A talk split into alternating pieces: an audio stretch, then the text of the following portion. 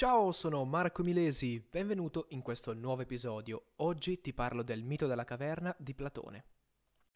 Quando parliamo del mito della caverna, parliamo probabilmente del mito più azzeccato, del mito più celebre anche di Platone, che viene locato all'interno e in particolare nel bel mezzo della Repubblica proprio da Platone stesso. Il mito si basa sulla raffigurazione di una caverna, eh, non sto qua a spiegarvi com'è la caverna in sé, eh, sto solo a spiegarvi che è composta da una parete, mm, a destra di questa parete verso l'uscita c'è un focolaio, degli oggetti che sono sorretti da delle persone, delle statuette, insomma che proiettano delle ombre sulla parete terminale della grotta. E attaccato alla parete verso, uh, attaccato al, al, muro che c'è in mezzo alla grotta, verso la parete finale, ci sono degli schiavi, delle persone che sono legate con mani, piedi e testa alla parete e che guardano in continuazione dal momento in cui nascono queste ombre. A un certo punto il mito narra che uno di questi schiavi, di questi prigionieri, insomma, si libera scavalca il muro, vede questi oggetti, queste altre persone, vede il focolaio, sale, esce dalla caverna, si abitua alla luce esce, vede il sole, piano piano in realtà parte dalle cose verso il basso perché prima si deve proteggere dal sole perché non era abituato alla luce. Allora si protegge, prima guarda le cose dal basso, piano piano scopre il mondo reale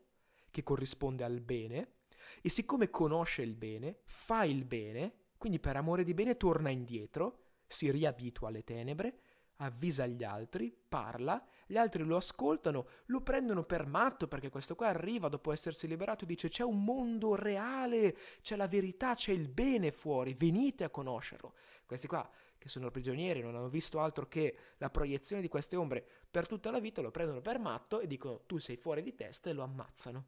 Questo è un po' questo è il, è il, mito effettivamente della caverna, che simboleggia quattro cose principali i vari gradi ontologici della realtà, i piani della conoscenza, l'aspetto ascetico, mistico, teologico del platonismo e la concezione politica, che è specifica di Platone. Quindi le ombre sulla parete della caverna rappresentano il grado di conoscenza più basso, ovvero l'immaginazione, chiamata eicasia e quindi sotto un punto di vista ontologico sono le parvenze sensibili delle cose, le parvenze, attenzione. Le cose sensibili sono rappresentate dalle statue sul muro, da quegli oggetti retti da altre persone.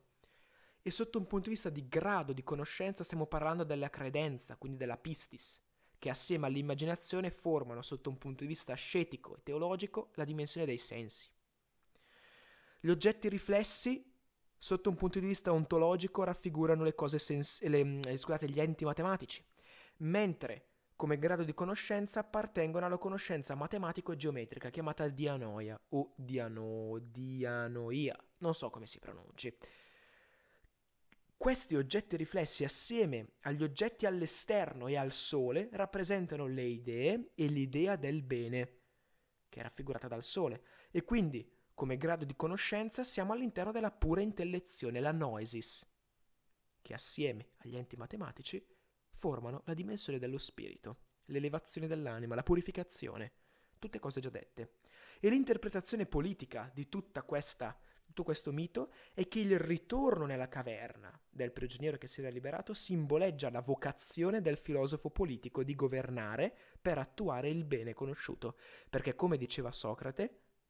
maestro di Platone, chi conosce il bene lo fa per amore del bene. Questo era l'episodio abbastanza corto, siamo addirittura a meno di 5 minuti di episodio, eh, dedicato al mito della caverna, che è un po' la sintesi di tutto il pensiero di Platone. Con questo concludo questa serie di eh, episodio dedicata a Platone e niente, ci vediamo nel prossimo episodio, nella prossima puntata. Grazie e ciao!